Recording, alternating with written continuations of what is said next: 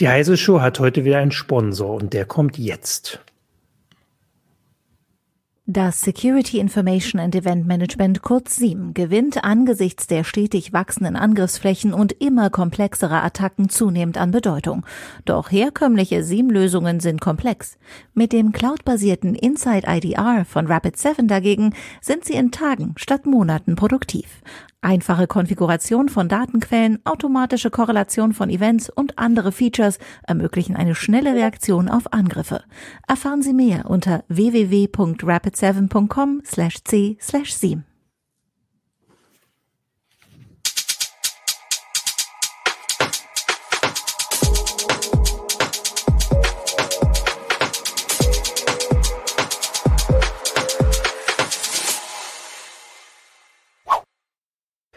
Hallo, willkommen zur Heise Show. Ich bin Martin Holland aus dem Newsroom von Heise Online und habe heute mit mir hier Christoph Windeck aus der CT-Redaktion. Hallo. Auch im Verlag vor Ort. Marc Mante von Heise Online im Homeoffice. Und Jürgen Kuri, auch aus dem Newsroom von Heise Online, auch im Homeoffice. Hallo. Morgen, grüß euch. Hallo, danke, dass ihr da seid und so ein bisschen was äh, erzählen wollt, also Marc und Christoph, über ähm, ja den Chipmangel oder beziehungsweise was, äh, woran es alles noch so mangelt oder woran es vielleicht gar nicht mangelt. Ähm, das ist tatsächlich auch gleich meine erste Frage. Also das ist eine Geschichte, die wir schon irgendwie so seit ein paar Wochen habe ich das auch so ein Gefühl, dass ich das immer wieder mitkriege, aber es wird irgendwie nicht weniger, sondern immer mehr. Wir hören immer öfter, dass irgendwo was mangelt und dass es auch länger dauert äh, und so, bis es wieder also verfügbar ist oder sind. Und deswegen war gleich meine erste Frage. Vielleicht könnt ihr einfach mal zusammenfassen, was denn gerade fehlt. Also äh, es heißt immer Chipmangel. Am Anfang war es Grafikkartenmangel.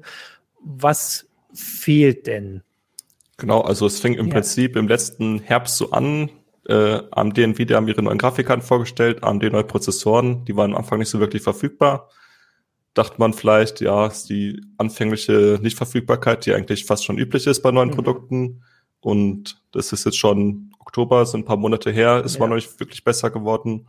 Mittlerweile zeichnet sich halt äh, ab, dass es sehr viele Industrien betrifft, mittlerweile Autos, äh, alle möglichen Hersteller, die irgendwelche Form von Chips verbauen, auch Kleinstchips, Controller, die mittlerweile einfach warten, dass sie ihre Ware bekommen.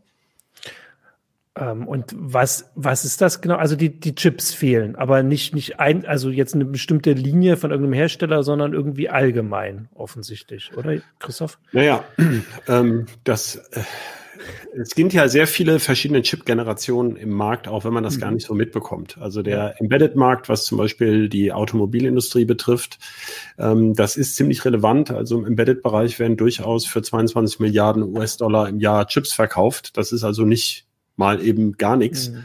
Und da gibt's noch sehr, sehr alte Fertigungstechnik. Also zum Beispiel ein Sensor an einem ABS oder sowas, ähm, der ist nicht unbedingt, der braucht nicht die neueste Chip-Fertigungstechnik.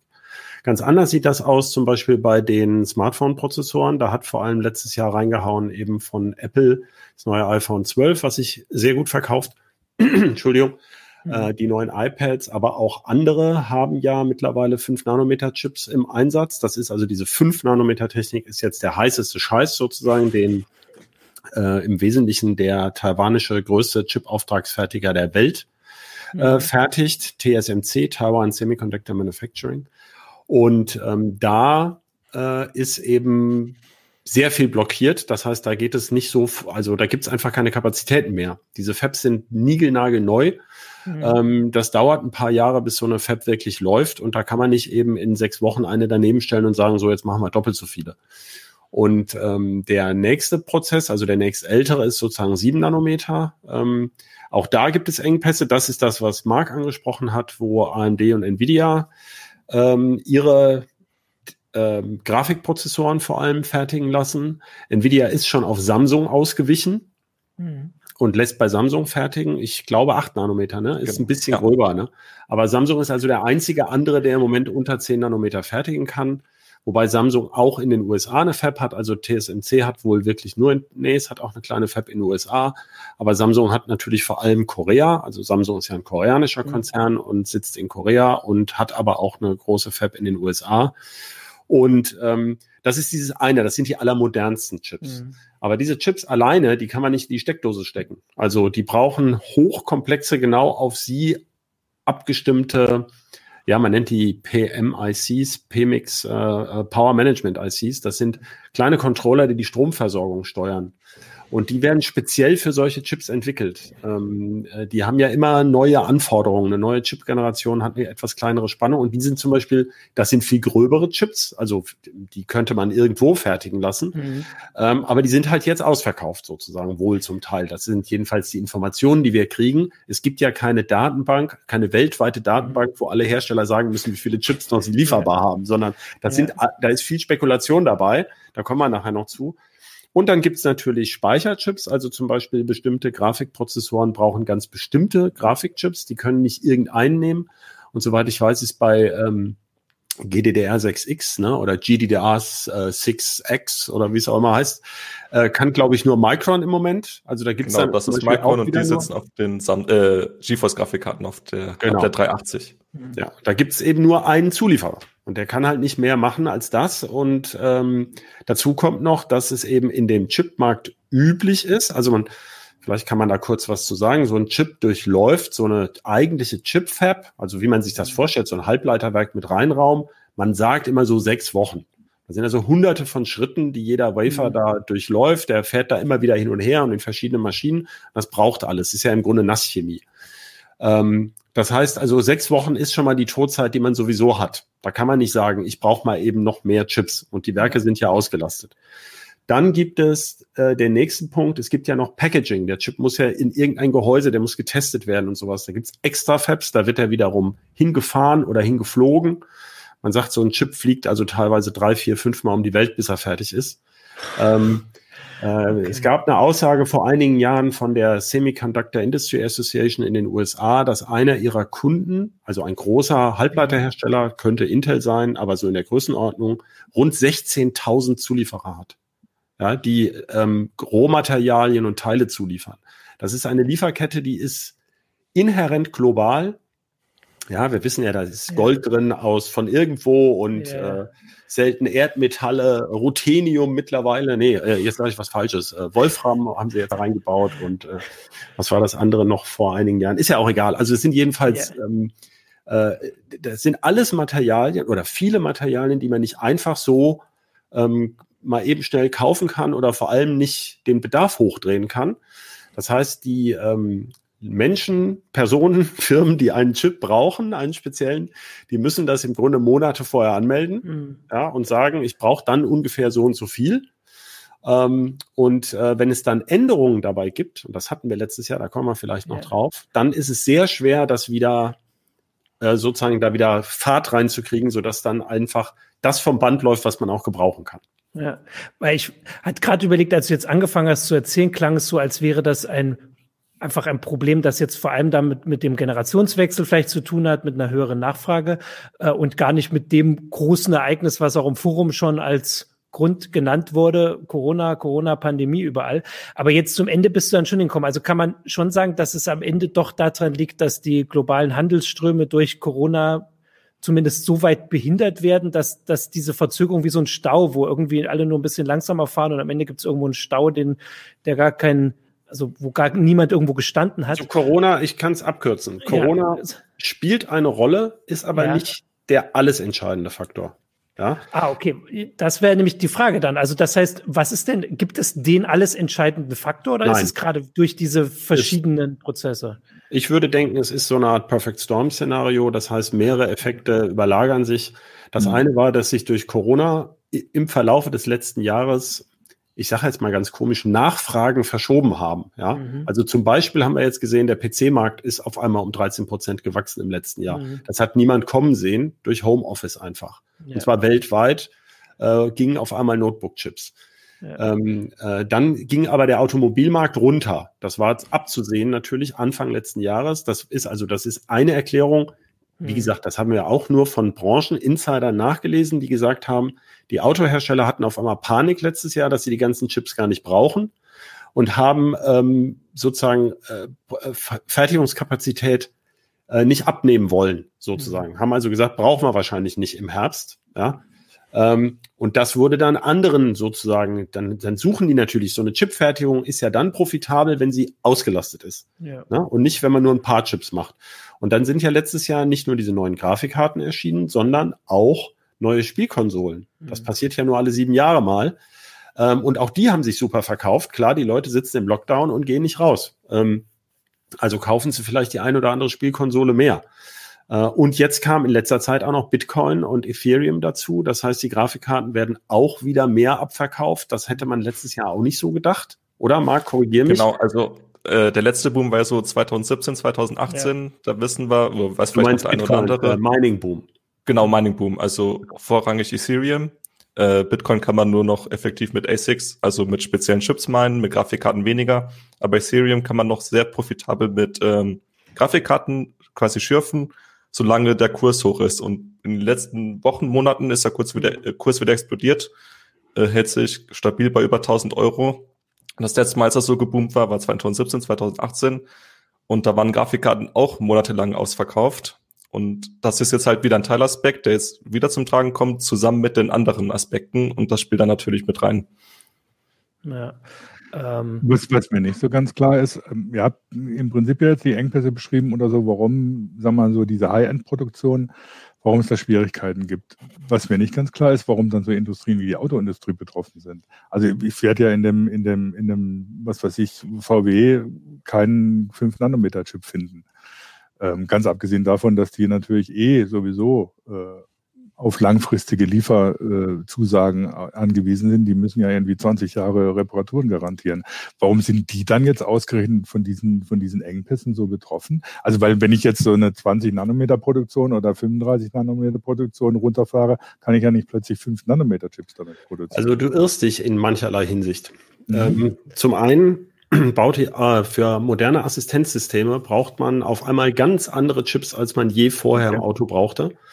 Da hatten wir vor vorletztes Jahr, glaube ich, auch mal was. Da geht sogar um die Zuverlässigkeit mittlerweile dieser Chips, weil man früher sagte, so ein Assistenzsystem, also so eine Motorsteuerung, ja, wie du sagst, ältere Technik, im Grunde ein Mikrocontroller, ähm, der läuft da zwar so vor sich hin, ein Autoleben lang, ähm, aber der äh, bei so einem Chip geht es noch, ja. Und dann, wenn man mal so einen, ähm, einen Regler hat für eine, für eine, für eine Bremse, für ein ABS oder sowas, dann ist er ja nicht die ganze Zeit im Einsatz. Wie oft bremst man mhm. da? Wo es mal komplexer wird. Wenn du jetzt aber Assistenzsysteme hast, dann laufen diese Prozessoren ständig. Die werten ja ständig die Kamerabilder aus und die laufen auch ständig mit hoher Leistung. Und ähm, da braucht man zum einen sehr viel stärkere und schnellere Rechenwerke, mhm. als man sie früher brauchte. Und äh, die müssen robuster bleiben ähm, müssen robuster sein. Ähm, wie du schon sagst, da gibt's langfristige Verpflichtungen, aber die werden im Prinzip durchaus auf denselben oder ähnlichen Maschinen gefertigt. Ja, okay. die, ähm, das sind nicht extra ähm, Halbleiterfertigungssysteme dafür, ähm, sondern man kann ähm, natürlich zum Beispiel Sachen robuster oder weniger robust auslegen. Also zum Beispiel weniger Transistoren nebeneinander packen, dafür mit dickeren Leitungen, jetzt mal um ein Beispiel zu sagen. Ja. Und ähm, das nächste ist, dass es bei den Autos, und das ist vielen, glaube ich, immer noch nicht bewusst, obwohl das in bestimmten Kreisen ja ein Riesending ist. Also äh, man sagt ja immer, ähm, also Tesla wird ja aus elektronischer Sicht, ähm, da denken viele immer, ja, die ganzen Kameras und das autonome Fahren und so weiter ist bei Tesla revolutionär gewesen im Vergleich zu den anderen Herstellern. Es gibt noch eine ganz andere Geschichte, die revolutionär ist bei Tesla und die ähm, im Unterbau ähm, die, die Techniker elektrisiert hat. Tesla kommt mit sehr viel weniger Controllern aus. Das heißt, mhm. ähm, es gibt eine zentrale Steuereinheit, die viele andere Teile steuert. Also ich sage jetzt mal, ich weiß nicht, ob so ist, aber ähm, ich sage mal ein Beispiel. Wenn man jetzt so einen Matrix-LED-Scheinwerfer hat, dann würde man eigentlich erwarten, dass irgendwo vorne im Motorraum der Controller dafür sitzt und ähm, nur die Lampe steuert oder deinen Rückspiegel, der abblenden kann und in 17 mhm. verschiedene Positionen fahren kann und so weiter. Und so hat's die deutsche Autoindustrie auch lange gemacht. Das waren modulare Systeme, die aber miteinander vernetzt sind, also im Großen und Ganzen. Und das schafft man aber nicht mehr zu supporten. Alleine Updates zum Beispiel oder eben das, wo wir jetzt viel drüber reden, das Nachrüsten von Features durch ein Software-Update. Da möchte man die IT zentralisieren im Auto.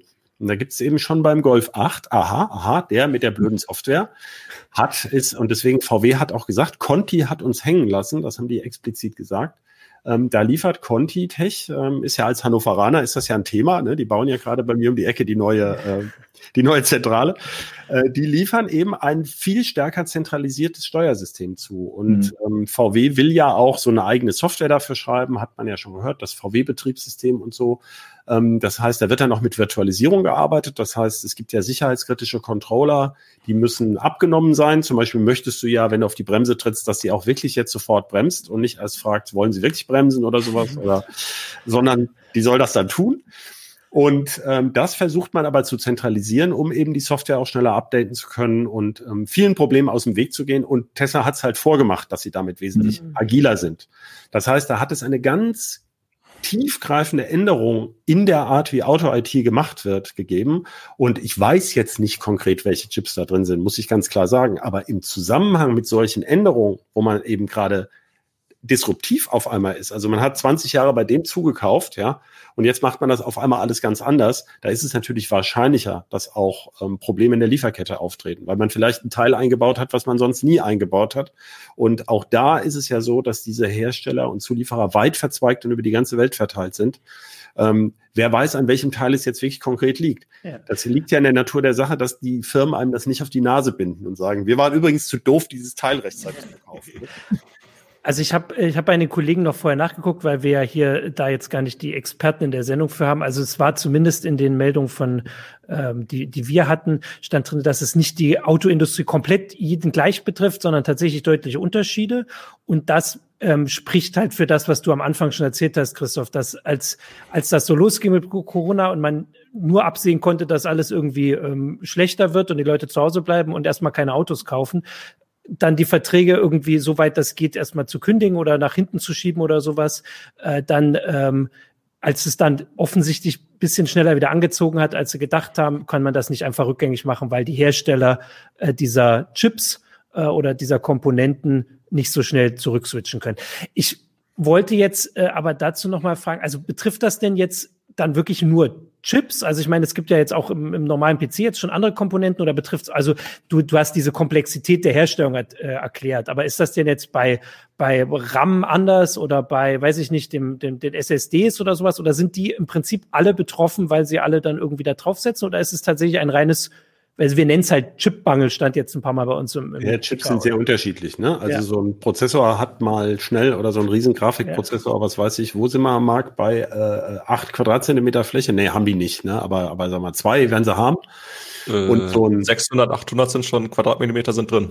Genau. Und ähm, so ein, so ein äh, heute Morgen wurde ja dieser, dieser Mini-Raspi da, Raspberry Pi Pico vorgestellt. So ein. Mikrocontroller hat zwei Quadrat, zwei Quadratmillimeter. Ja, also du kannst auf so einen Wafer halt sehr unterschiedlich viele Chips packen, je nachdem, was es für ein Typ ist. Die Wafer haben ja eine Standardgröße und ähm, dann passen halt unterschiedlich viele drauf und dann hast du nach sechs Wochen das Problem stärker oder weniger stark gelöst. Auf ja. der anderen Seite wirst du halt für so einen billigen Chip kriegst du auch weniger. Das heißt, den lässt du nicht hektisch mal extra durch eine Fab laufen, sondern da sagen die halt, ja gut, die Lead Time sind jetzt halt 16 Wochen oder sowas. Also die, die Zeit sozusagen, bis, mhm. bis du wieder bestellt, bis du wieder beliefert kriegst. Und du hast es schon zu Recht gesagt, es sind in den letzten Jahren immer mal wieder auch andere Komponenten plötzlich knapp geworden, wo man es mhm. gar nicht gedacht hätte. Ähm, diese, das sogenannte Vogelfutter, also diese winzigen Chips, ähm, SMD-Bauteile, unbedrahtete Bauelemente, Widerstände, kleine Kondensatoren, die ja auf so einem PC-Mainboard sitzen, da Tausende drauf. Mhm. Ähm, äh, und bei einem Auto zum Beispiel müssen die spezielle Spezifikationen erfüllen. Also sie müssen zum Beispiel von minus 15 bis plus 100 Grad eben, äh, da wird's im Auto nun mal so ähm, warm und kalt, da soll das Ding ja auch fahren.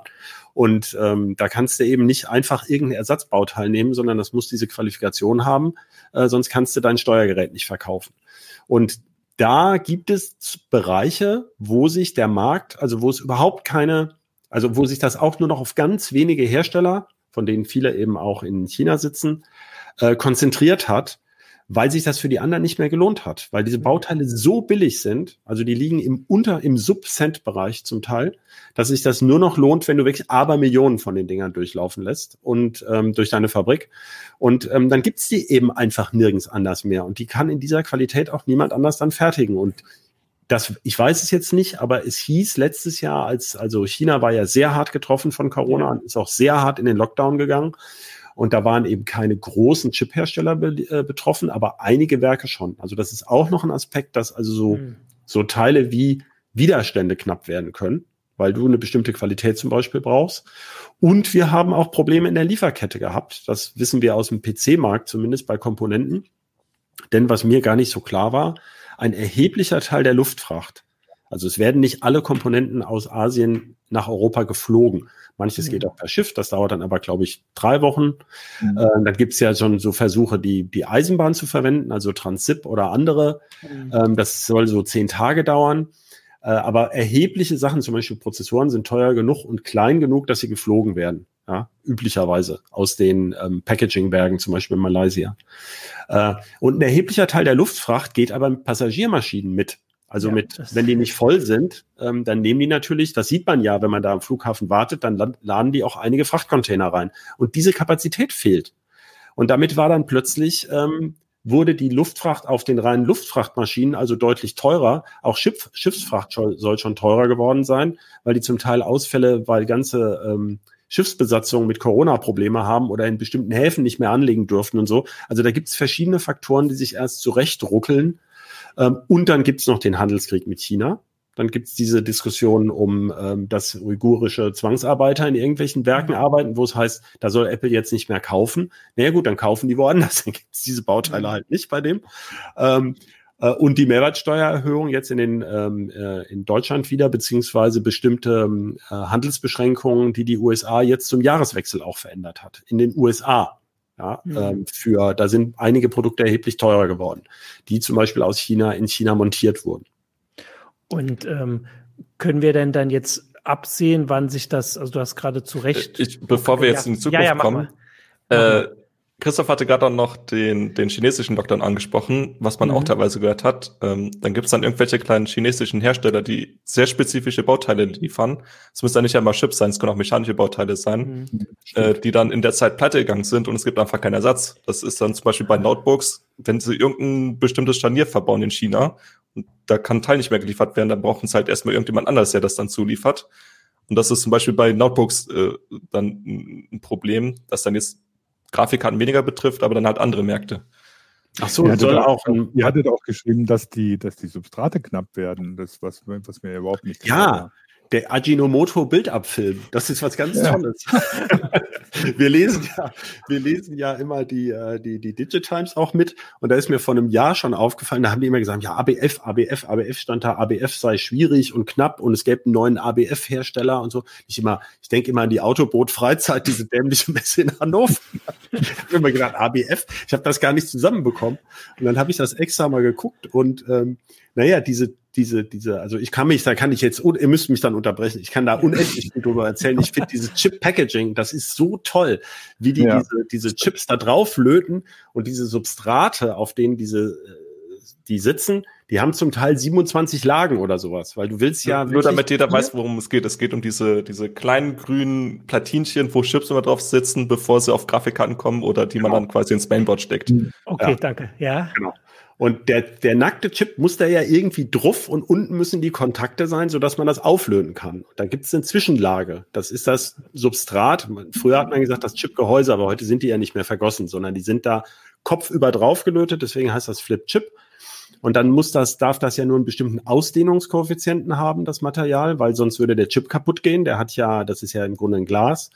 Ähm, und dann muss, müssen halt 4000 Lötverbindungen oben sein und 4000 eben unten oder Steckkontakte.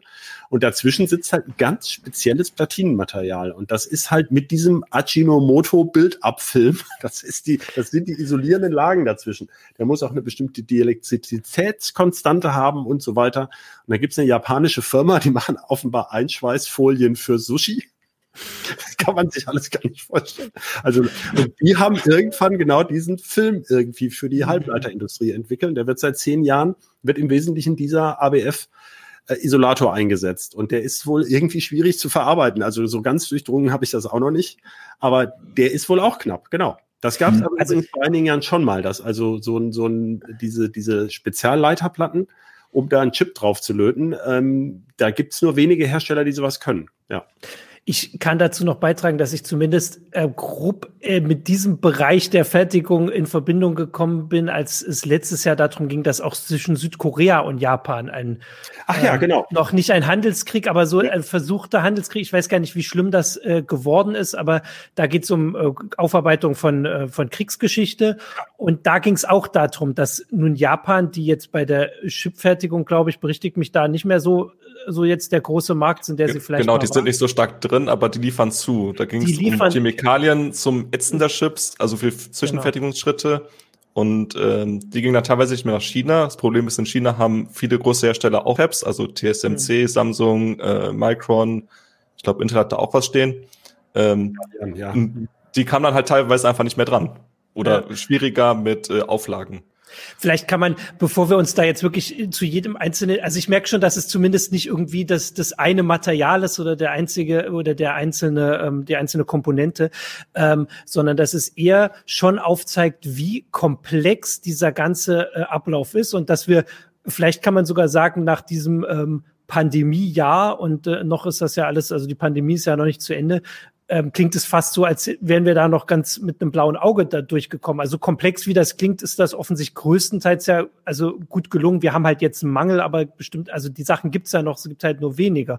Oder würdet ihr das jetzt, an? also für mich klingt das so angesichts der Komplexität, ist das sogar noch äh, also ganz glimpflich abgelaufen alles, oder? Kann ich nicht beurteilen, ja. wie der Markt wirklich, das wird man eben erst im Verlauf des Jahres sehen, wenn ja. man die Umsatzzahlen sieht. Zum Teil ähm, wird das ja durch erhöhte Preise wieder ausgeglichen. Mhm. Also ich meine, auch bei den eigentlichen Herstellern ist es ja so, die haben natürlich kein Interesse, die Preise hochzuhalten, aber ähm, wo man sich sonst in einem Preiskampf bekriegt, relativ schnell, wenn es ein konkurrierendes Produkt mhm. gibt, ähm, da, da wird man eine Preissenkung jetzt vielleicht ein paar Monate später machen, wenn es eh nicht verkauft, beziehungsweise wenn man eh alles los wird, was ja. man, äh, was man überhaupt verkaufen kann. Ähm, das ähm, auf der anderen Seite hat man die Stückzahl nicht. Ne? Also normalerweise funktionieren die Halbleitermärkte eben über die Stückzahlen.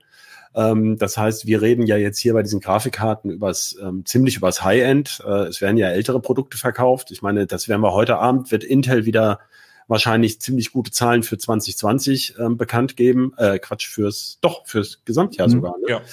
Und ähm, obwohl sie ja eigentlich fertigungstechnisch hinterher liegen, aber sie können halt liefern. Ne? Und, äh, und vielen Leuten, ich meine, ähm, ja, ist es ja eben sowieso egal, ob sie jetzt einen ähm, Prozessor aus dem letzten oder vorletzten Jahr in ihrem neuen Notebook fürs Homeoffice haben. Ähm, also insofern ähm, muss man auch immer sehen, um welche Produkte geht es. Und, und wir haben eben wirklich viele Effekte. Also diese Bitcoin-Effekt haben wir alle paar Jahre bei den Grafikkarten jetzt seit einiger Zeit. Ähm, das versuchen die Grafikkartenhersteller auch zu, wie nennt man das immer so schön, zu mitigieren. Also, weil die haben da gar nicht so ein großes Interesse dran, weil das kann böse zurückfeuern. Das hatten wir vor einigen Jahren, dass diese Karten dann nachdem sie sozusagen ausgelutscht sind, weil der Bitcoin-Kurs dann sinkt oder der Ethereum-Kurs und der Strompreis zu teuer ist, dann werden die als Gebrauchtkarten plötzlich auf den Markt geworfen in riesigen Stückzahlen. Ja? Also wir reden ja hier darüber, dass Leute Fabrikhallen voll haben mit mhm. Grafikkarten, die sie da laufen haben, weil sie irgendwie gerade billig an Strom kommen. Ja, und dann verkaufen die plötzlich in dem Jahr gar keine, äh, in diesem Quartal gar keine Billiggrafikkarten mehr, weil man auf einmal diese etwas älteren kriegt. Und ähm, äh, da, das ist, also das macht denen durchaus Probleme. Die sind da nicht nur uneingeschränkt begeistert von diesem, von diesem plötzlichen ja. Nachfrage. Ähm, ähm, ich Okay, ich hatte gerade noch überlegt, vielleicht können wir noch mal kurz aufzählen, was jetzt eigentlich äh, der Stand ist. Also du hattest vorhin gesagt, also bei Spielkonsolen, glaube ich, bei den neuen kommt man gerade gar nicht ran, oder Marc? Sag das nochmal. Also ich glaube, PlayStation äh, 5 gibt's gar nicht. Oder PlayStation weiß ich gerade gar nicht so genau. Da kommen eigentlich immer mal wieder so ein paar Wellen auf den Markt. Ähm, ja, aber die haben dann gesagt, also alles, was sie im Moment auf den Markt schmeißen, ist im Prinzip schon verkauft. Also die, ja. wenn du jetzt irgendwo hingehst und sagst, sie möchten eine PlayStation 5, dann sagen die ja. Schön. Also wenn sich da jemand bemüht, da die Verträge durchzusetzen, dann sind es wahrscheinlich Sony und Microsoft, die ja. ihre Konsolen auf dem Markt haben wollen, ähm, ja. damit auch die Spiele entwickelt werden. Äh, Grafikkarten ähm, ist halt genau, extrem schwierig momentan. Also in der Mittelklasse gibt's fast gar nichts. Ich habe vorhin nochmal nachgeschaut, auch in der alten Generation. Äh, aktuelle Generation ein paar hundert Euro Aufpreis, wenn man was haben will. Ähm, aber auch sehr schlecht verfügbar. So eine genau. RTX 3080 sollte eigentlich 600 Euro kosten, wenn mich nicht, oder 700 Euro, kostet momentan 1000 Euro aufwärts. Ähm, ist dann halt schon mal eine Stange Geld. Aber das kann man dann auch sagen. Also bei, du hast gerade gesagt, bei Mittelklasse kriegt man dann gar nichts, also das gibt's einfach nicht. Und bei den teureren bezahlt man Aufpreis. Das war ja auch so eine Frage, die ich mir vorher aufgeschrieben habe, weil Mangel kann ja unterschiedlich gelöst werden. Hat ja Christoph. Äh, ich habe es vorhin explizit nochmal nachgeschaut, ja. äh, äh, vor allem bei Nvidia. Ja. Das, was man wieder bekommt, ist eine 16, GTX 1650, so im Bereich 180 Euro. Die waren übrigens mal für 120 so verfügbar. Ja. Äh, die da drüber gibt's so ziemlich gar nicht mehr. Und dann kommt ähm, so ganz homöopathisch so eine 30, äh, 2060, vielleicht mal so ein bisschen für 350 Euro, also schon eine riesige Lücke. Mhm. Ansonsten halt ganz vereinzelt die aktuelle Generation. Ah, okay. Und gibt's noch, äh, ich hatte auch gerade äh, gesehen, Christoph hatte das, glaube ich, in der CT neulich, äh, ich glaube, da ging es dann um den optimalen PC. Gibt's denn da jetzt noch andere Komponenten, wo das auch ist? Also wie sieht's mit RAM aus? Ich weiß, dass es mal RAM gab's mal, ähm, ist auch schon das normale DDR4-RAM für einen PC gibt's eigentlich. Okay. Da, da kommt, also da haben wir vielleicht ein bisschen Glück. Ähm, da gab es in den letzten ein, zwei Jahren so eigentlich eine Überproduktion. Die Hersteller haben sich immer beklagt, die haben zu viel, zu wenig Abnehmer, auch weil Server ein bisschen weniger los war. Und die Produktion ist halt nicht ausgereizt. Deswegen sind die Preise relativ normal. Okay, das kann auch sein, dass, hm. ja, Nee, mach weiter. Nee, meine Frage war, gibt es noch andere Komponenten jetzt? Also wir haben jetzt Grafikkarten und ähm Also Webcams gibt's jetzt wieder. Ich habe ja. gerade eine bestellt. Ja. Also es war ja alles, was fürs Homeoffice äh, mhm. gebraucht wurde, war ja eine Weile knapp, aber da ja. ist es ja leicht zu erklären. Wobei ich da ehrlich gesagt auch nicht verstehe. Ich meine, Logitech ist da ganz offensichtlich ein wichtiger Hersteller bei Webcams und so weiter. Und wie lange die gebraucht haben, ähm, das wieder äh, herbeizukriegen. Nun haben die wahrscheinlich keine Riesenmargen und ähm, werden das möglicherweise eben nicht fliegen können zum Beispiel oder das war ihnen zu teuer, weil es, wenn es die Luftfracht eben nur gegen Aufpreis gibt. Also äh, man, wie Marc vorhin schon angedeutet hat, also es gibt ja bestimmte Komponenten, wie zum Beispiel die Grafikkarten oder eben auch der, man hat lange auf diesen Ryzen 5000 ähm, Prozessor von AMD auch gewartet. Da sieht man wirklich, wenn Container sozusagen angekommen sind in Europa. Äh, plötzlich, weil wir haben ja auch den eigenen Preisvergleicher und sowas, haben wir einen guten Draht zu denen. Ähm, und ähm, äh, da kann man das wirklich bei den Angeboten sehen, ah, jetzt gibt's mal wieder was und so. Mhm. Und ähm, das, äh, also aber gerade bei diesen Webcams, weil die sind ja zum Teil acht Jahre alt, diese Designs. Und das ist dann irgendein Sony, äh, nehme ich jetzt mal an, Sony ist ein ganz großer Hersteller von äh, Bildsensoren, wenn es überhaupt von denen ist.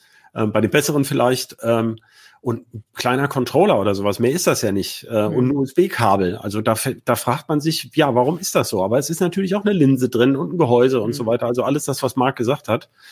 Aber andere Komponenten, wo jetzt ähm, wo jetzt, äh, wo man wirklich sagen kann, oh, da gibt's jetzt so eine große Knappheit, äh, ganz allgemein eher nicht. Also AMD hat lange gebraucht, diese, diesen Ryzen ähm, 5000 jetzt äh, lieferbar zu kriegen.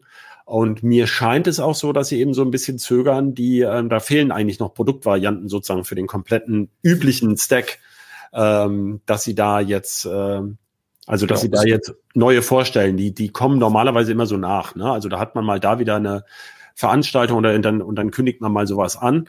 Ähm, da ist es eher ruhig geworden. Genau, also nur, jetzt nur zur Referenz. Normalerweise geht's dann so ab 200 Euro los, eine neue Generation. Jetzt haben sie den 5600 Dix, der kostet normalerweise 300 Euro.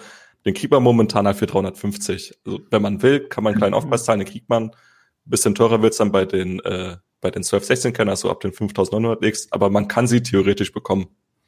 Und äh, gibt auch noch, du hattest das vorhin gesagt, dass äh, also also die, je größer und je komplexer dann das Gerät wird, also wenn es jetzt nicht um Komponenten geht, sondern Laptops zum Beispiel, habt ihr das auch im Blick? Also wisst ihr da auch, ob quasi dann das, was ja, du hast gesagt, naheliegenderweise ähm, seit Monaten äh, viel nachgefragt wird für Homeoffice, sind ja vor allem die Laptops und die mobilen Sachen.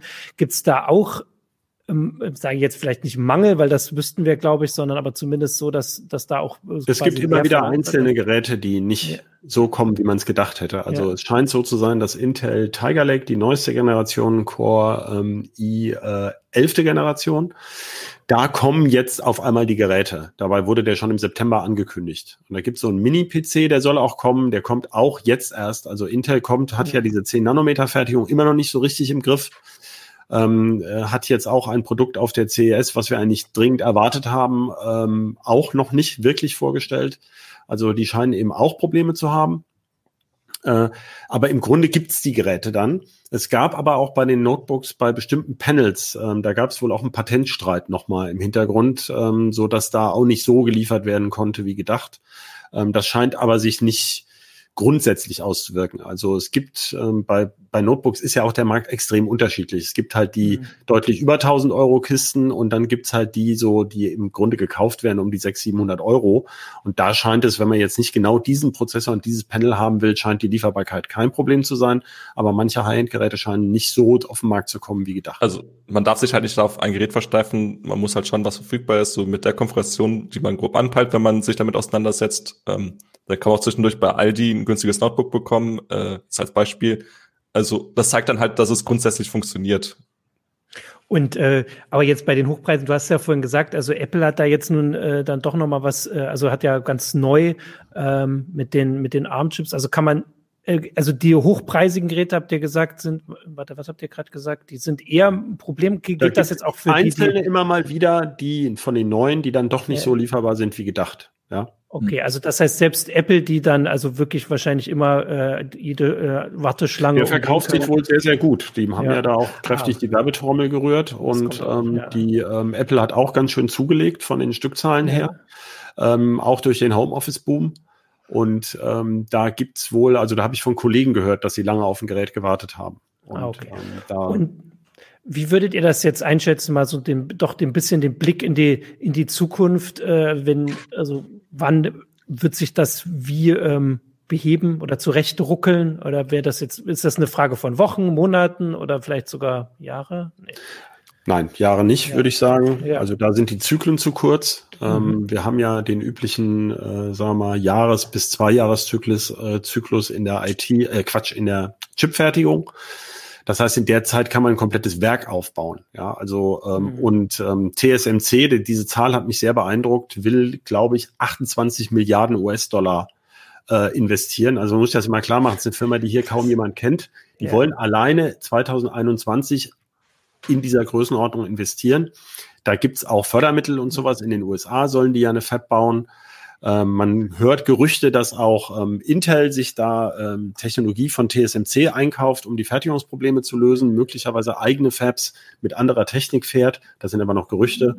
Ähm, und das geht so, also man braucht für so eine Fab zwei, zweieinhalb Jahre. Also da würde ich denken, da kann man so ein Fertigungsproblem eher lösen. Zumal man ja nicht weiß, jetzt haben die Leute ja mal Homeoffice-Notebooks. Äh, also es mhm. könnte ja auch sein, dass die Nachfrage mal wieder zurückgeht. Ja. Spätestens im Sommer dann.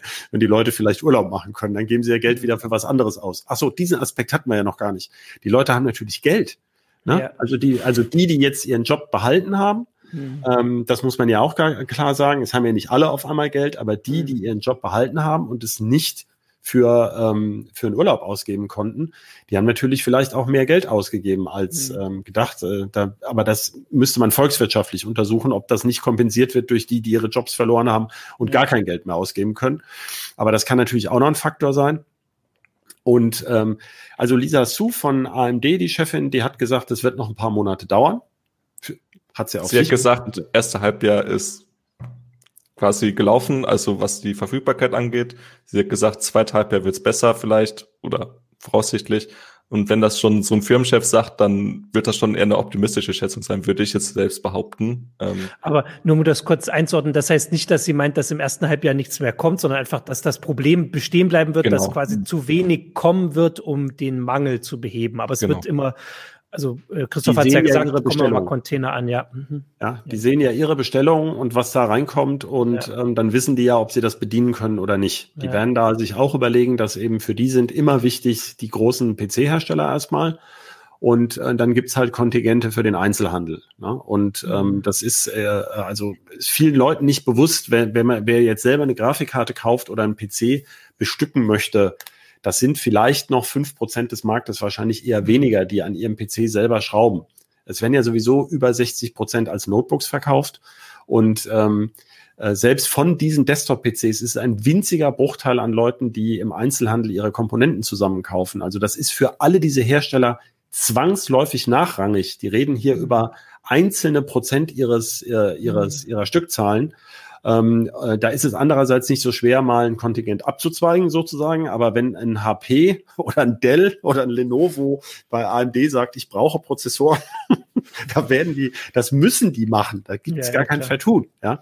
ja. Und äh, nein, aber die Frage ist bei den kleineren Herstellern, also wir, wenn wir jetzt ähm, eine dieser, dieser Besonderheiten der, der Chipknappheit ist ja, dass so viele Firmen an diesen taiwanischen Zulieferern, großen Zulieferern hängen. Mhm. Und der kann ja auch nicht mehr als noch eine Fab hinbauen. Mhm. Aber es gibt eben, und deswegen kriegt man da was mit, weil man mehr Informationen hat. Die, die Marc erwähnt hat, kleinere ähm, Firmen, die vielleicht irgendein Bauteil zuliefern, ähm, da ist es natürlich auch nicht so schwer. Das lässt sich bestimmt wahrscheinlich leichter ersetzen durch einen anderen Zulieferer. Mhm. Aber da kriegt man natürlich nicht so richtig was mit.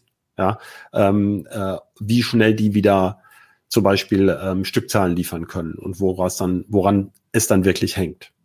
Auf der anderen Seite kann man ja sagen, es gibt einen Gebrauchtmarkt, ja, also wenn dringend was nötig ist, also ähm, ist auch für die Umwelt gut. Ja. ne? Also man kann auch mal oder das Auto länger fahren und kein neues bestellen. Ähm, äh, sollte man vielleicht auch mal überlegen, also ja. ob man so das Problem löst. Bei den, bei den Lebern, in dem Zusammenhang, wie, wie, äh, wie das passieren kann, beziehungsweise wie, wie wir da wieder rauskommen, kam natürlich äh, gleich die Frage auf, warum es in Europa eigentlich keine Chipfabriken mehr gibt. Das ist ja jetzt auch Frage digitale Souveränität oder so wird auch immer wieder diskutiert oder so. Wir müssen hier Produktionskapazitäten aufbauen. Zum einen ist es ja nicht so einfach, äh, wie du wie ihr schon dargestellt habt. Zum anderen, ja, es gab die, das hat sich aber irgendwie nicht gelohnt. Beziehungsweise es gibt bei Dresden ja immer noch so ein paar Fabriken. Genau, es gibt von Global Foundries die ehemalige AMD-Fabrik und Infineon hat da eine. Es gibt in Villach in Kärnten eine mhm. ähm, von ähm, Infineon auch. Bosch ist ein großer Halbleiterhersteller. Osram äh, und so. Natürlich gibt es Chipfabs in Europa, aber nicht für diese ähm, High-End-Prozessoren äh, bisher. Das liegt zum einen ganz trivial an Strompreisen. Ja, ähm, also das ist, es gibt kaum was, was noch mehr Energie frisst als solche Fabs. Das liegt an Umweltauflagen auch. Ähm, also ich habe da vor einigen Jahren mal was über PFC Abatement gelesen und dass man das in China noch nicht so macht. Da geht es darum, dass riesige Plasmafackeln brennen und diese Fluorkohlenwasserstoffe abfackeln, die da entstehen. Die arbeiten ja mit Flusssäure in diesen Anlagen zum Teil, um die zu reinigen. Also das ist wirklich ähm, hart, was da, ähm, was da bei so einem Chipwerk hinten rauskommt. Und ähm, und dann geht es um Fördermittel. Also es geht natürlich darum, dass ähm, die äh, asiatischen Länder, die heute da ganz führend sind, Korea und Taiwan ähm, und jetzt eben auch China seit einigen Jahren, unfassbar viel Geld reingebuttert haben, weil das, weil die da ihre Chance gewittert haben. Da konnte ja eben auch nicht mal Japan mithalten. Und ja, man muss sich überlegen, also äh, du hast es ja angesprochen, unter dem Stichwort digitale Souveränität will Europa in den nächsten Jahren, also die ähm, Europäische Union, richtig aber Milliarden da wieder reinbuttern. Mhm. Ähm, aber die werden ja nicht ein staatliches Chipwerk aufbauen, ja, sondern es geht halt darum, Partner zu finden, wie bei Gaia X sehen wir das ja jetzt gerade. Das wird wohl ähnlich laufen, dass man also Industriepartnern den Standort wieder schmackhaft macht und auch eine Nachfrage hier, ähm, also sozusagen Chiphersteller hat, die ihren Chip auch in Europa gefertigt haben wollen, zum Beispiel für den europäischen Markt. Klar. Ach so, es gibt in, in Irland natürlich ein Intel-Werk noch, ne? aber die sind bei 14. Also das Problem ist, dass ja. das, das, dauert halt wirklich Jahre. Ähm, ja. Die, eine Prozesstechnik, die, die hebt man nicht beim bloßen Boden und was jetzt Ja, man könnte wird, ja einfach so wie in Amerika so ein TSMC-Werk nach, äh, was weiß ich, auf die, in den mecklenburgischen Sand bauen. Also wenn da genug Strom ist und äh, so weiter. Das also können die ja machen. Ich wollte aber gerade sagen, eigentlich, also zumindest implizit habt ihr die Frage ja schon die ganze Sendung über beantwortet. Also so komplex wie das auch in China ist, wo selbst die Produktion dort nicht komplett im Land stattfindet, obwohl da wirklich alles Mögliche da ist, sondern da über die Grenze weg. Also dass Japan nur diese Sushi-Folien und diese Substrate da herstellt. und so. Also genau, das müsste ja alles, also wahrscheinlich wird es ein paar Sachen davon hier schon auch geben. Also äh, jetzt ist es sicher logischer, da was zum Beispiel die Substrate halt aus Japan zu beziehen, falls es die hier gibt. Aber es geht ja gar nicht nur darum, nur diese Fabrik herzuholen. Diese ganze komplexe, diese ganze komplexe Unterbau müsste auch kommen. Und selbst wenn man das dann eben macht, ist das eine Sache, die man nicht einfach mal für eine Pandemie macht, sondern halt auf Jahre hinweg. Also so würde ich das jetzt zumindest eure Ausführung, so habe ich sie zumindest verstanden. Ja, also diese, die, neue, die Idee, mehr Chipfertigung zurück ja. nach Europa zu holen, wird dieser akuten Chipknappheit nicht helfen. So viel kann man schon mal sagen. Das ist eine längerfristige Geschichte. Und ob davon die Lieferversorgung besser wird oder nicht, ähm, das wird man dann sehen. Also ich glaube, wir haben es ja vorhin gesagt, äh, es ist wirklich so und es sind viele Effekte, die sich im Moment überlagern mhm. und wo ich, ähm, wo ich mir nicht, nicht zutraue zu sagen, also dieser Effekt ist jetzt der überwiegende. ähm, ja. an dem liegt es jetzt genau, sondern und das kann man natürlich so interpretieren, dass man sagt, naja, jetzt kann, wenn der, wenn jetzt auf einmal der Bitcoin-Kurs fällt oder der Ethereum-Kurs, ähm, das ist ja schon passiert, dann sind vielleicht äh, auf einmal wieder mehr Grafikkarten lieferbar oder sowas, keine Ahnung. Also ich, ich weiß es nicht. Ähm, ja. Es gibt gute Chancen, dass sich das in einigen Monaten auflöst, aber auch nicht in Wochenfrist. Also das kann man sicherlich auch sagen. Also nur kurz, weil das äh, auf Twitch noch die Frage war. Also natürlich wäre das gut oder wie auch immer ähm, ähm, für die digitale Souveränität und für verschiedene andere Aspekte. Aber ihr habt es ja gerade gesagt, es ist halt einfach eine Sache, die jetzt dieses Problem, das wir in der Sendung besprechen, sowieso nicht lösen kann äh, und vielleicht auch nicht mal also wir hoffen ja, dass die nächste Pandemie wieder 100 Jahre dauert, bis, bis sie kommt oder hoffentlich gar nicht mehr. Äh, aber ähm, also das ist keine Sache, die das jetzt löst. Und die soll andere, da geht es um andere Probleme, um andere äh, Fragen, die äh, beantwortet werden sollen. Ähm, und deswegen, äh, das wäre dann sogar, können wir ja noch mal eine andere Sendung dazu machen. Ja, also noch eine Anmerkung zur digitalen Souveränität. Das gilt ja jetzt dann nicht nur für die Typproduktion, sondern für vieles, was man in dem Bereich diskutiert. So eine europäische digitale Souveränität ist ja dann trotzdem immer noch abhängig von globalen Lieferketten. Das heißt, die ist nicht so absolut zu sehen, wie manche das vielleicht äh, heutzutage zu verstehen versuchen. Mindestens ja. von diesen ähm, seltenen Erden mit ihren teilweise sehr spannenden Namen. Die gibt es ja, glaube ich, genau. hier also ich glaube, nicht mal in Mecklenburg gibt es die seltenen Man braucht ja nicht sehr viel davon in so einem Chip, ja. aber ähm, ja. ja. man braucht schon eine, eine, eine ganze Apotheke voll Material. Ja, klar. Ja, sehr gut. Also ich würde sagen, wir haben das eigentlich damit äh, zumindest deutlich gemacht, dass es nicht die eine äh, Antwort gibt. Ihr habt das gemacht, wir haben euch äh, versucht, wir haben euch reden lassen, wir haben euch das erzählen lassen. Ich kann es nicht erzählen.